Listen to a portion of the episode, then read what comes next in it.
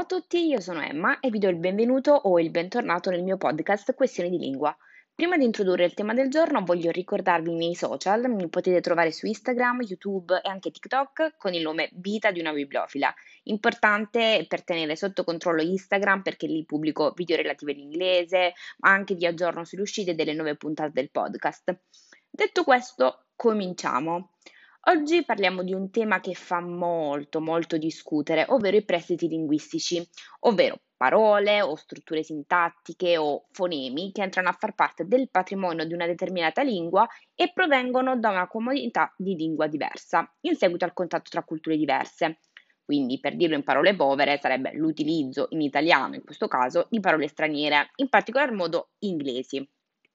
I prestiti linguistici possono essere necessari quando la lingua che li adotta ha una mancanza nel lessico. Quindi, per sopperire a questa mancanza, al posto di creare una nuova parola, ne utilizza una proveniente da un'altra lingua.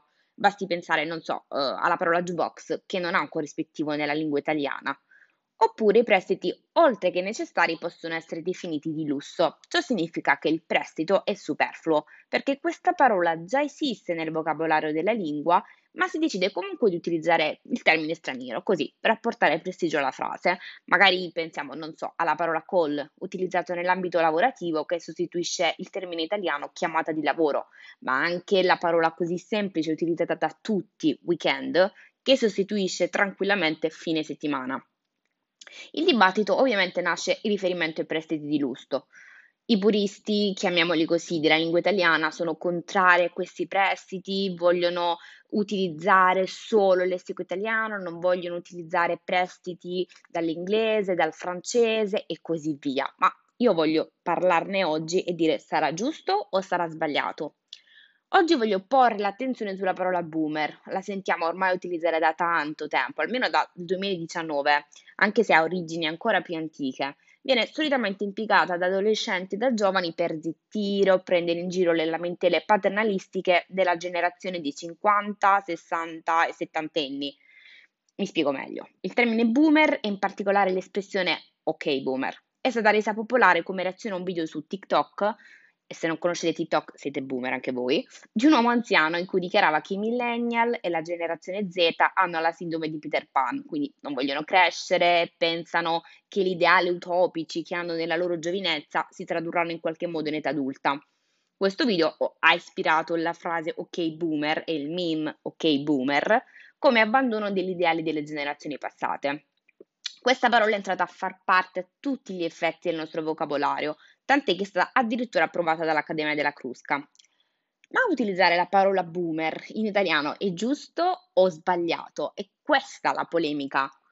Approfondendo la questione ci rendiamo conto che non esiste una parola più azzeccata per definire boomer, in quanto se volessimo sostituirla, non so, con adulti tra i 50 e i 70 anni, capite bene che non avrebbe lo stesso impatto.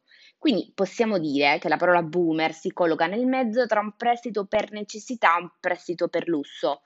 Io per concludere vorrei schierarmi a favore assolutamente dei prestiti linguistici, voglio contrastare chi difende a tutti i costi la purezza dell'italiano.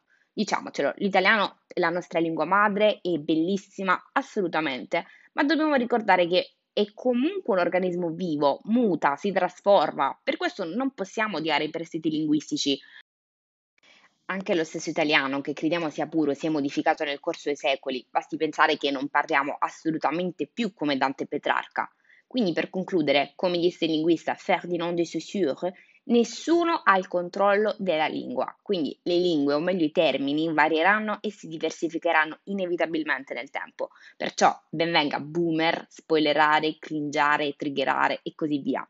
Un piccolo appunto però che voglio fare è che i prestiti linguistici dall'inglese all'italiano perdono la S.